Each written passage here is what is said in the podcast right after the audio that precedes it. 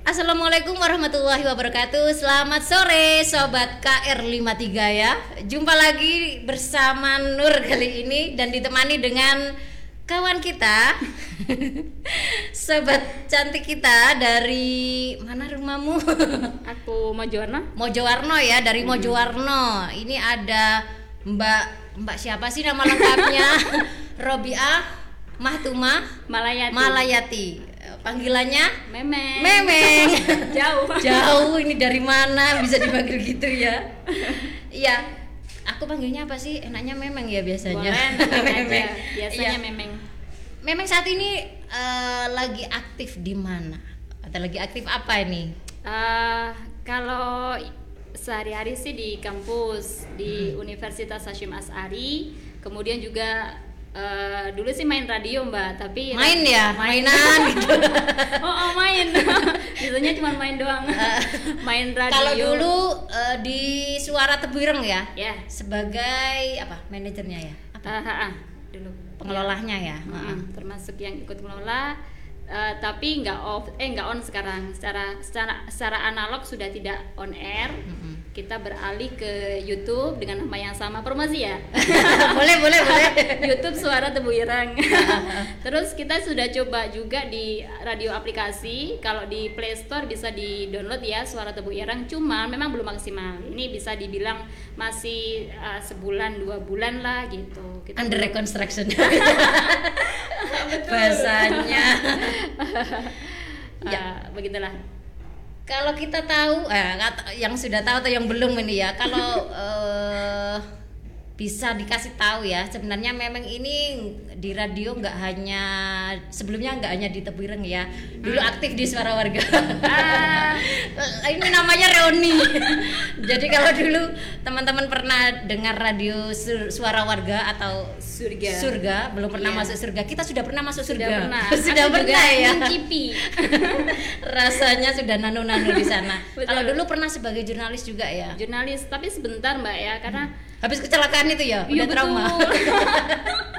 nggak tahu kayaknya petanda dari Tuhan ya supaya berhenti Tapi habis itu masih aja di radio, tapi nggak nggak jurnalis ya. nggak nggak nggak jurnalis nggak tahu mungkin karena apa ya kalau jurnalis itu tantangannya besar kan mbak Sel- selain waktu eh, pikiran mental gitu kan Di lapangan sempat ketemu ini nggak apa Siapa? namanya? Yang bagian pressure-pressure itu. pressure? Apa pressure tuh ya? Apa tuh? Apa namanya eh, kalau di lapangan apa sih namanya sih terima? Lupa aku. Lupa lah. Nah, nanti aja lah. Nah itu kan ada banyak tantangan ya kalau betul nggak salah. Nah tantangan. kita hari ini mau ngomong soal perempuan dalam stigma. Wah, pepe aneh, gayane gitu ya. Iya, aku ketika dikasih tahu tema itu agak ngerasa gini loh Mbak. Wah, iki dijebak iki. Jebakan Batman. Kita sih Jebakan ngobrol Batman. aja ya. Nah, kalau eh, ada kata stigma, apa sih yang muncul pertama kali di pikiran Memeng? Stigma itu kayak labeling gitu kali ya. Mm-mm, Jadi ada labeling. Seringkali labeling itu eh, kayak sesuatu yang tidak artinya eh, dasarannya belum kuat untuk mengatakan atau melabel si A dengan label tertentu gitu. Bisa Mm-mm. jadi dengan informasi atau apa ya eh, referensi yang sepotong-sepotong gitu. Kemudian dari eh, bisa jadi dari citraan yang dia lihat kemudian langsung di label gitu. Kalau stigma banyak ya kalau di sekitaran kita masih sekarang ini masih banyak stigma stigma yang Dan apa, eh, dilempar-lempar mungkin gitu. stigma itu cenderung negatif ya kayaknya. Eh, Lebih banyak. Iya benar, lebih banyak. Ada nggak ada tambah yang apa sifatnya positif gitu? Ya Maknanya- kita adakan Oh. biar ada. ya Iya. kalau ini ya kalau Negatif. stigma dalam bahasa Inggris sendiri sebenarnya kan artinya noda atau cacat. Hmm. Nah kalau sudah bilang noda atau cacat mesti konotasinya ke sesuatu Negatif. yang negatif ya. Betul. ya walaupun itu sebenarnya belum tentu kebenarannya, tapi Iya. kalau orang sudah dibilang ada stigma itu masih banyak apa nama beranggapan itu adalah sesuatu yang tadi bilang kayak Mm-mm. memang bilang Mm-mm. eh, pelabelan yang negatif Betul. Nah, kalau kita lihat di lingkungan kita ya, ada beberapa bentuk stigma. kalau memang sendiri tuh selama berada di dunia eh, radio, di dunia eh, pendidikan, eh, Iya. apa sih stigma-stigma yang pernah dirasakan atau mungkin diketahui dari teman, dari keluarga, dari lingkungan rumah misalnya? Kalau di dunia kerja sih sebenarnya mungkin karena dunia kerja itu artinya dibandingkan di situasi harian rumah tangga gitu ya mbak ya. Hmm, hmm. itu lebih terbuka. Jadi orang-orang yang masuk ke dunia kerja bisa jadi wawasannya lebih terbuka gitu. Hmm. ketika ketika di, eh, beda ketika kita dibawa ke rumah tangga gitu. Nggak tahu orangnya sama. Ketika masuk ke situasi yang berbeda itu eh, terkadang eh, jatuhnya juga berbeda. Termasuk kayak stigma itu. Saya justru lebih banyak menjumpai yang ada di sekitaran em, rumah gitu ya Nah, lingkungan nah, rumah lingkungan gitu. masyarakat ya. lingkungan masyarakat yang Gimana ada- itu stigmanya yang, yang ada, ada di misalnya? sekitar rumah Eh, ini tidak tidak cuma merujuk ke perempuan ya Ah, meskipun mungkin nanti arahnya Mbak Nur kayaknya ke situ Karena lebih banyak perempuan ini yang mengalami kayaknya. Iya betul. Nah. Eh, tidak hanya merujuk ke perempuan gitu. Eh, banyak mungkin kayak apalagi ini ya Mbak ya. Apa? Tapi memang kayaknya aku banyak nemukan itu eh, perempuan yang lebih cepat melabelkan. Perempuan melabelkan pada perempuan Oh, gitu. jadi ya. yang menstigma itu perempuan. Bisa. Perempuan menstigma perempuan. Iya, benar. Nah, misalnya apa itu kasusnya? apa ya? Eh, ya kayak misalnya kayak eh, ada sedikit tadi noda ya. Eh, eh. ada sedikit kesalahan dari satu perempuan, Perempuan, gitu nah. itu sudah dilabel begini begitu sama perempuan yang lain kayak Hmm, gitu hmm, hmm. itu uh, sering sih terjadi karena biasanya kan kalau perempuan ketemu perempuan ini bukan semua ya mohon maaf bukan semua ini beberapa Nanti dimarahin ya perempuan yang lain-lain. saya nggak coba ah, untuk mengeneralkan nggak cuman Sebagian. sebagi, nggak sebagian juga ada gitu ada, kan sebagian kecil lah. ada gitu jadi kayak eh, apa ya kayak apa contohnya ya Eh, banyak sih mbak gitu perempuan nongkrong-nongkrong paling ngerumpi. Eh, Gitu nggak itu itu juga itu juga tapi eh, hal negatif atau labeling itu dengan mudah dilemparkan gitu kepada Hmm. seseorang yang hanya karena berdasarkan satu eh, penilaian satu faktor gitu Hmm. aja nggak melihat secara menyeluruh gitu Hmm. mbak Atau kalau kita lihat misalnya contoh-contoh ini kasus-kasus apa perkosaan atau mungkin apa namanya hamil di luar nikah yang mendapat Oh. stigma negatif siapa coba? ya perempuan Ya itu contoh yang paling mudah ya. Iya, betul. Mesti kan ah perempuan ini yang Iya. nakal, yang godain. Nah, benar-benar nggak ini nggak mau nutup auratnya gitu ya Iya, padahal nggak jaminan loh pakai kerudung kemudian bisa jadi korban kan Iya. ada juga gitu ya. iya benar Atau stigma yang eh, paling eh, yang mungkin yang eh, memang pernah alami misalnya selama menjadi jurnalis. Mm-mm. Pernah nggak itu mengalami? Kalau dulu sih ini ya Mbak kayak eh, lingkunganku itu lingkungan keluarga ya. Mm-mm. Itu eh, apa ya? Bukan agamis sih, tapi kecen- kecenderungannya ke situ. Mm-mm. Kemudian juga formal karena banyak yang eh, pendidik gitu kayak guru gitu. Mm-mm.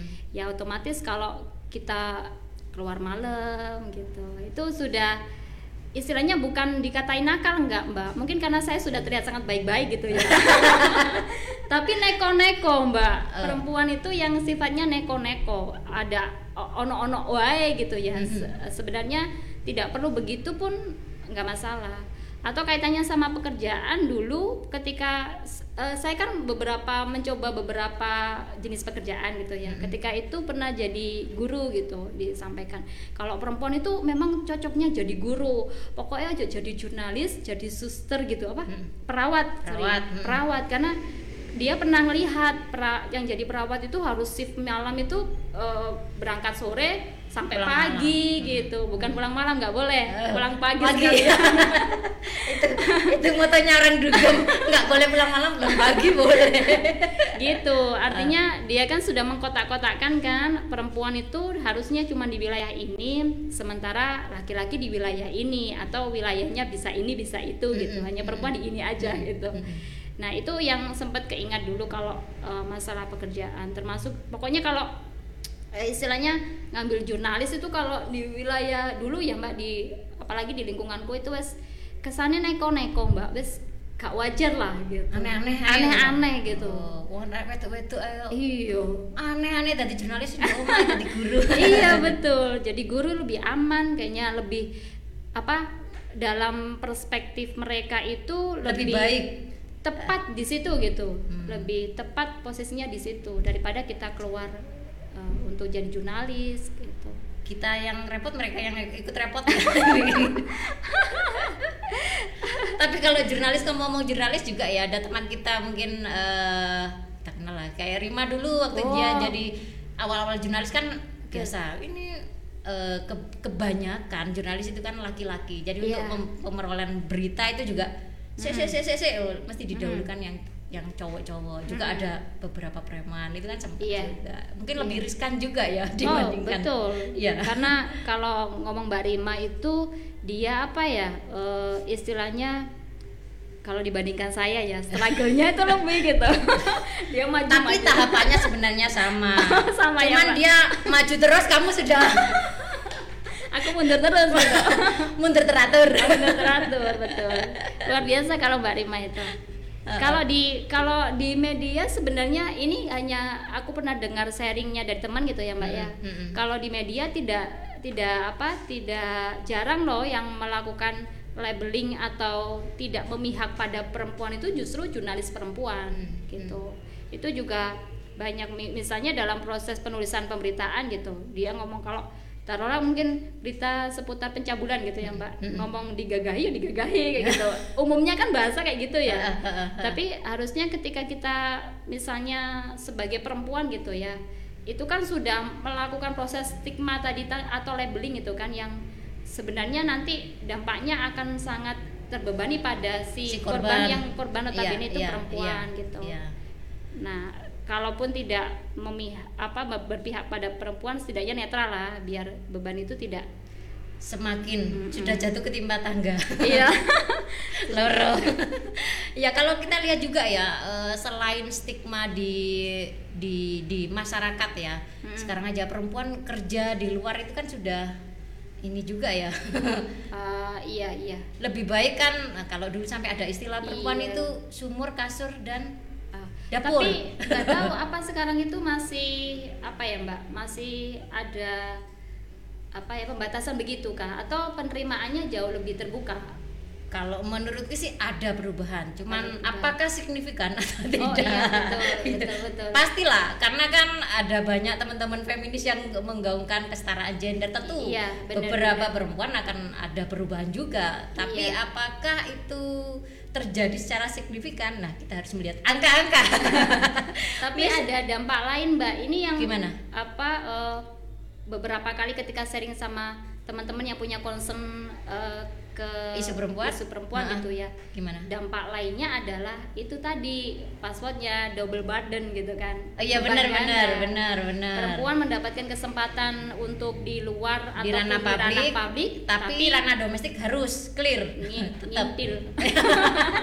tetap gitu tapi yang yang juga perlu kita dobrak itu sebenarnya eh, ini mbak apa namanya eh, nilai-nilai yang dipegang perempuan sendiri. Kadang Hmm. perempuan juga susah banget loh mbak keluar dari atau lekat banget bahwa dia itu sebagai eh, orang yang bertanggung jawab untuk wilayah domestik kayak gitu. Hmm. aduh maaf ya. Aku nggak enak. Gitu. Maksudku itu harus dipahami mungkin ya itu bukan bebannya perempuan saja gitu. Tapi sama-sama kesetaraan kesalingan antara laki-laki juga perempuan. Ya mungkin eh, kayak kayak workshop workshop gitu mungkin juga jangan hanya selalu mengundang perempuan ya. Iya.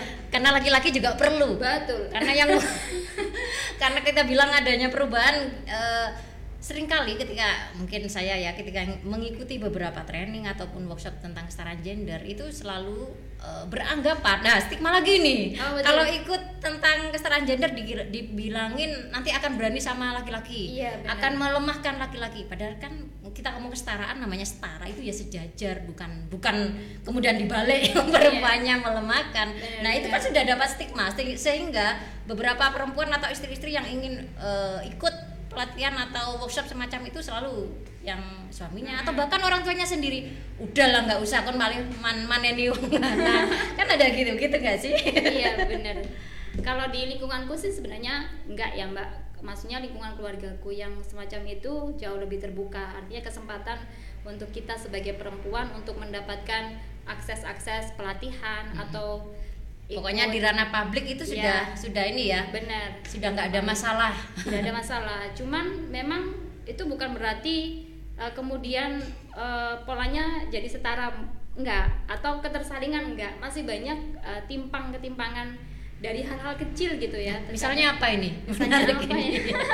sudah sudah terbuka tapi masih ada ketimpangan. Nah kayak, kayak apa ini? misalnya gini lekat banget kan kayak ka, kalau apa uh, yang punya kewajiban membersihkan rumah siapa gitu yang harus masak siapa Oh, kita jawab laki-laki. Saya mau ngomong ada label kewajiban gitu ya, padahal nggak ada yang wajib gitu. Tapi kayaknya itu melekat dan saya sendiri merasakan uh, itu bukan datang dari laki-laki saja gitu. Perempuannya orang tua. enggak, bukan orang tua. Artinya perempuannya sendiri juga menganggapnya begitu gitu. Kita kita kembali coba lihat pendidikan ya. Kan kita lihat ada pelajaran ibu di dapur memasak, ya, bapak, bapak membaca koran.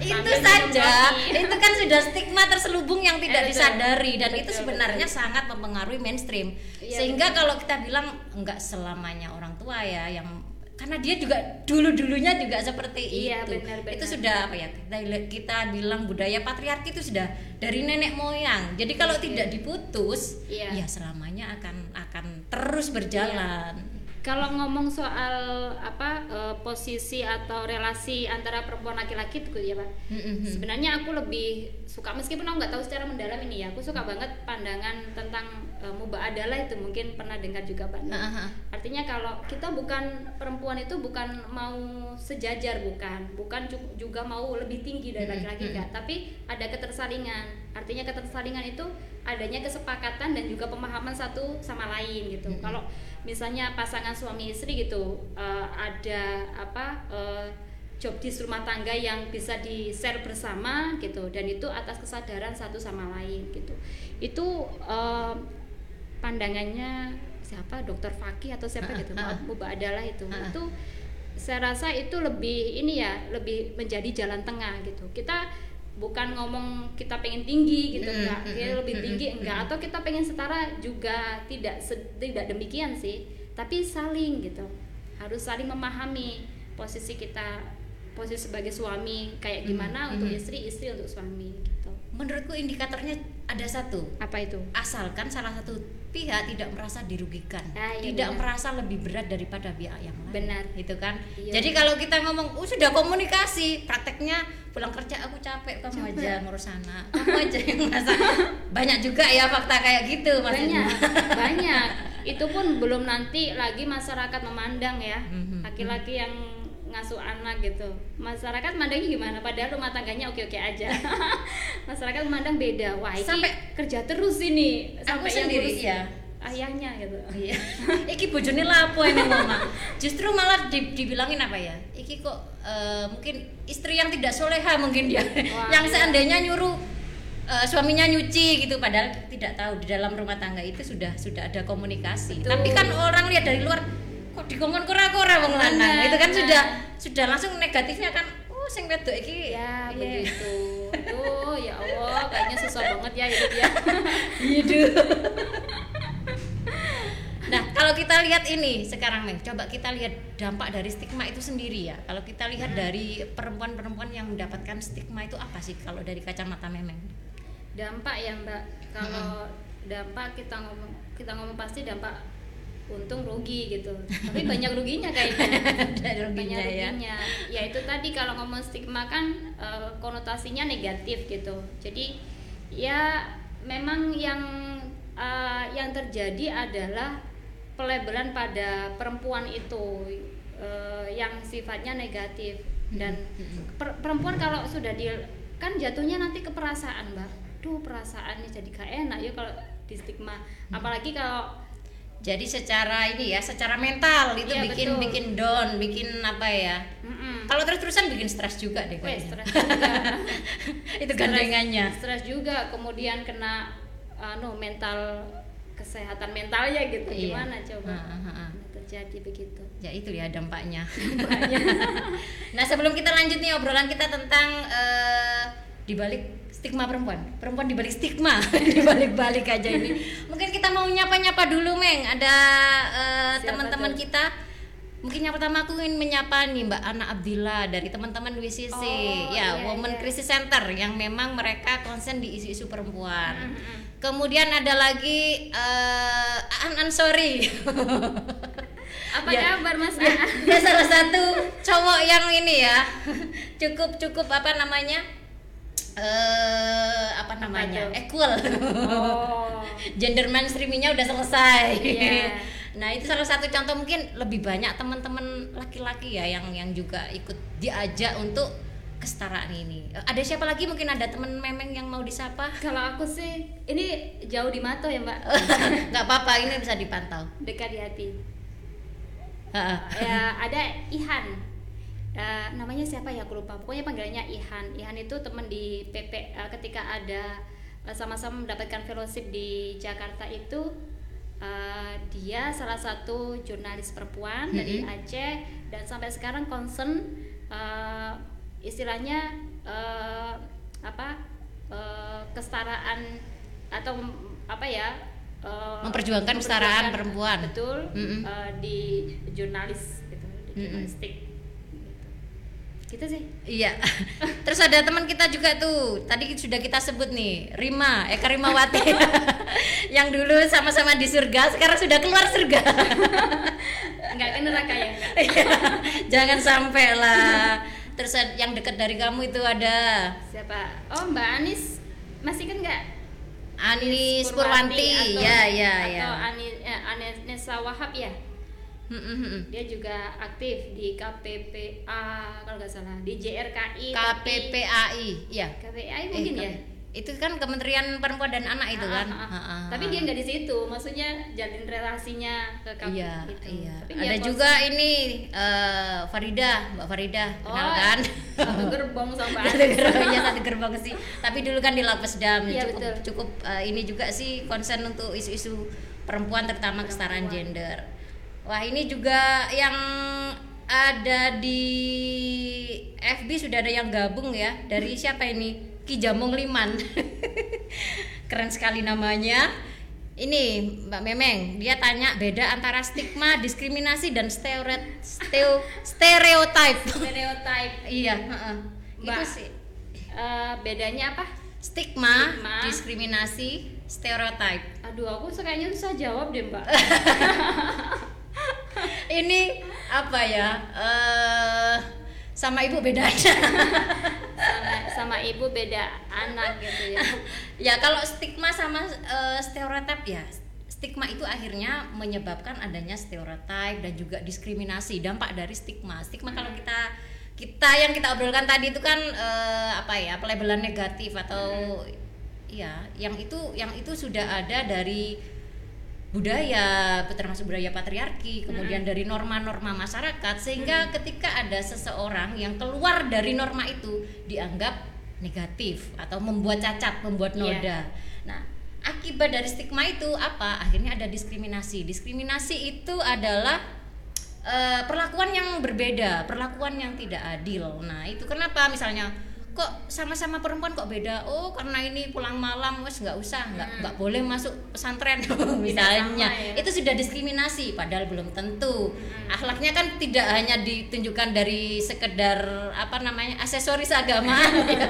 yang yang misalnya yang pakai jilbab ini lebih alim daripada iya. yang nggak selalu seperti itu Iya, mungkin benar. ada juga yang seperti itu Uh-uh. nah itu yang dibilang diskriminasi kemudian stereotype nah stereotype itu ya tadi yang dibilang memang itu pelabelan negatif sih hampir sama gitu ya tadi ya. Mm-mm, hampir-hampir sama lah. Hampir sama. Ya itu ya Ki Jamong Liman. Lucu banget namanya. Lucu banget namanya. Nah boleh nih kapan-kapan ngobrol di KR53 boleh.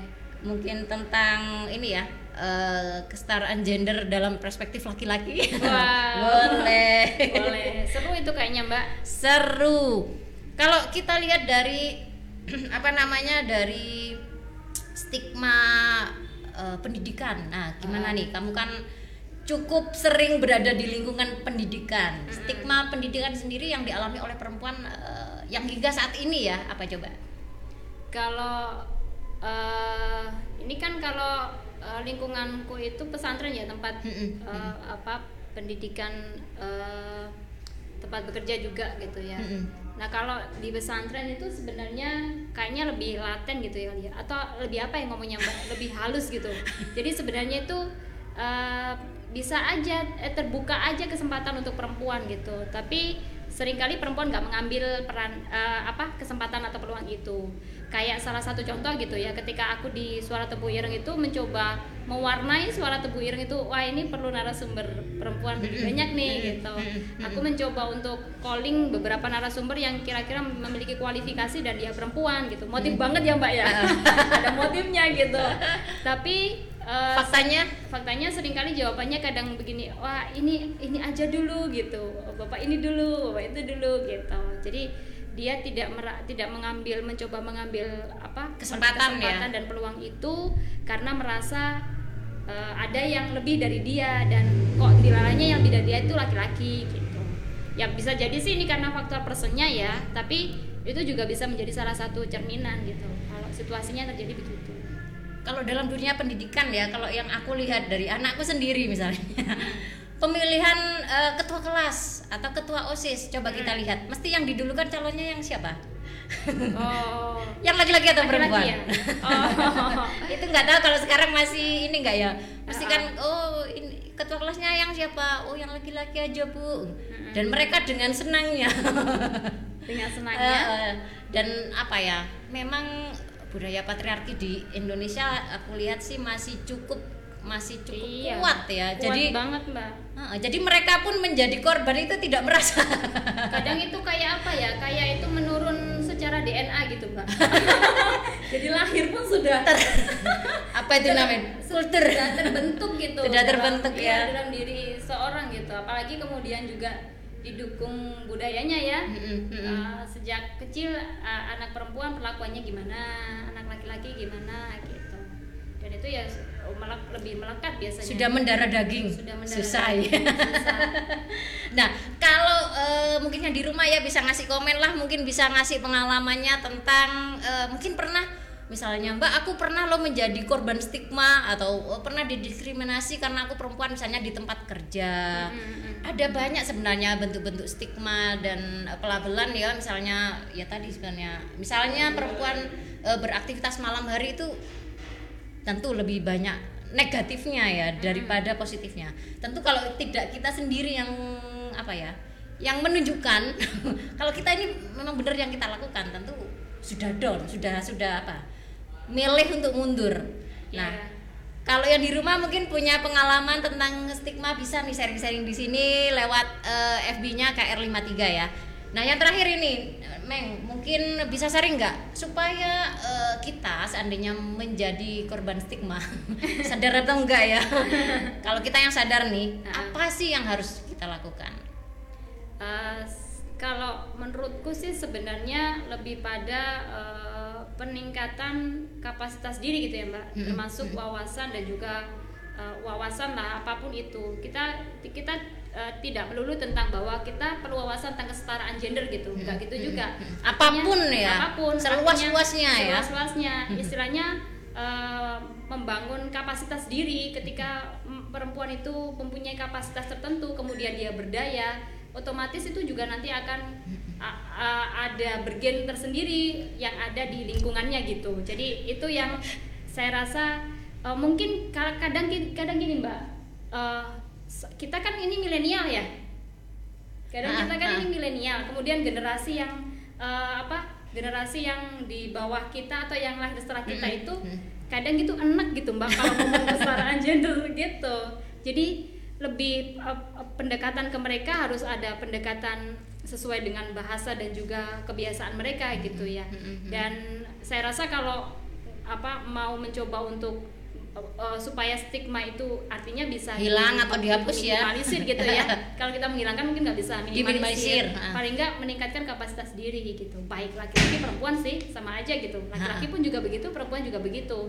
Jadi tingkatkan kapasitas diri uh, wawasan, keterampilan, apalagi eranya sekarang kan terbuka ya.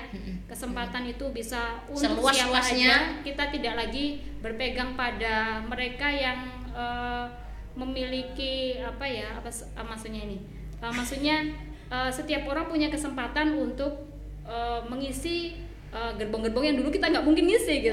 Dan itu terbuka untuk siapa aja. Jadi pada siapa aja yang kalau kita mau melawan stigma ya kapasitas diri kita mungkin kita coba untuk mungkin istilahnya kalau mau Tingkatkan. eh, apa namanya yaitu meminimalisir ya kita harus naikkan bergen dulu betul kita harus tunjukkan dulu Iya. kita ini punya kapasitas gitu Iya. ya kadang kita mau melawan orang yang berpendidikan tapi kita sendiri nggak mau belajar Ah, betul. kita malas tentu Betul. stigma itu akan Iya, mudah sekali kita menjadi korban ya. Satu lagi Mbak, tapi Gimana? ini maaf ya, eh, saya sendiri belum bisa mempraktekkan ya secara maksimal. Tapi ini penting bahwa selain meningkatkan kapasitas diri, kita juga peduli pada sesama gitu. Artinya kalau kita juga eh, eh, apa eh, ada ngelihat si ini butuh nih untuk digandeng gitu, lakukan gitu. Karena itu yang mungkin eh, bisa jadi sekarang semakin hilang gitu ya. Eh, individu sendiri gitu tanpa menggandeng yang lain gitu. Terus kalau di lingkungan misalnya ya di kalau di kota sih masih banyak cuek ya, maksudnya masyarakatnya beda kan. Beda. Mereka lebih apa? Lebih individual. Individual. Apalagi yang daerah perumahan oh, maaf ya. biasanya memang mereka lebih individual nggak begitu peduli ya. Iya. Tapi di pedesaan biasanya kita sangat sulit perempuan itu untuk bisa beraktivitas malam. Nah, aku sendiri mengalami. Mm-mm. Itu orang tua sampai misalnya eh, aku sering habis pulang jam 6 habis itu jam 8 habis itu jam jam 9 itu kan sebenarnya orang tua udah selesai ya aku, aku ajak Ah. komunikasi. Tapi tetangga anakmu ki kerja apa? Wedo wedo kok pulang. Akhirnya aku, aku selesaikan. Ibu aku kerja ini ini ini aku kasih tahu. Bener. Iya. kalau aku pulangnya jam segini jam segini. Sama mau mendengarkan anak atau mendengarkan orang-orang yang nggak tahu faktanya Oh, nah aku iya, bilang iya, gitu. iya. jadi kita harus apa ya kalau memulai misalnya anak ya kita sebagai anak sebisa mungkin kita berkomunikasi dengan orang tua menjelaskan situasinya kalau mau mendengarkan terus orang yang ngomong itu selalu saja ada kan misalnya itu masalah keluar malam habis itu sekolah tinggi tinggi buat apa nanti ujung ujung ujungnya juga di dapur nah Betul. dengerin itu kan masih Iya. masih cukup banyak itu terjadi stigma Iya. itu kan ya Kalau di lingkunganku sih sebenarnya tidak mungkin tidak seekspresif itu mbak. Tapi aku Hmm. makanya aku nggak bisa tahu ya kalau mungkin dulu aku masih bisa merasakan atau itu terasa sangat frontal bagiku gitu ya Mm-mm, ketika ad- banyak orang menstigma diriku dan lain sebagainya gitu. Itu sangat terasa tapi sekarang nggak kayaknya. Tapi nggak tahu apakah itu sudah ada pergeseran mungkin apakah ya? itu ada pergeseran atau itu tidak terungkapkan kan kita nggak tahu. Ah benar seperti ini gunung es. Yes, gitu. Tapi itu sebenarnya eh, stigma itu masih lekat gitu, tapi tidak ter apa tidak terekspos. terekspos. Mm, mm, gitu. Ya memang yang pasti kita harus bisa menunjukkan. Kalau dulu orang tua sempat malu ya pulang malam, akhirnya aku tunjukkan ya aku punya apa ya namanya eh, hasilnya ada hasil kerja itu apa terus aku bisa ke mana akhirnya orang tua jadi bangga ya nah untuk bisa melewati itu ya kita harus meyakinkan diri kita sendiri harus apa ya batas-batas itu memang tembok itu cukup tebal jadi kalau kita tidak mencoba me, me- apa ya? Menggeser. menggeser. Kalau mau apa ya?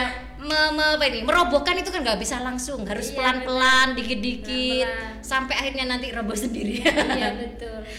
ya mbak memang kayaknya cukup di sini dulu ya obrolan kita. Eh, sudah dan marif tuh. Nggak terasa. Terima kasih buat Sama-sama. kedatangannya Sama-sama. dan sharingnya. Semoga saja yang di rumah juga eh, ada apa ya ada pengetahuan baru ada wawasan baru Betul. terutama perempuan-perempuan yang selama ini masih belum masih jarang chat ini di KR53 ayo ayo chat. Silakan ya bisa gabung di sini. Kalau pingin ngobrol bisa juga di sini. Bisa lewat eh, gabung langsung di KR53 tempatnya di Jalan Kapten Tendian 53 Jombang. Akhir kata wassalamualaikum warahmatullahi wabarakatuh. Waalaikumsalam. selamat petang dan selamat beraktivitas